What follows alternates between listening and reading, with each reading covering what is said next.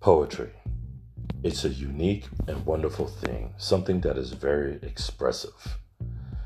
If this is something that you like to listen to, or you enjoy yourself, or you actually write poetry yourself, please come to Moments with Dwayne. With Moments with Dwayne, you will have the opportunity to not only be able to listen to the poetry that I write, but also poems that are been written by other poets, famous and non-famous. I look forward to having all of you come and listen to my podcast. Again, that's Moments with Dwayne.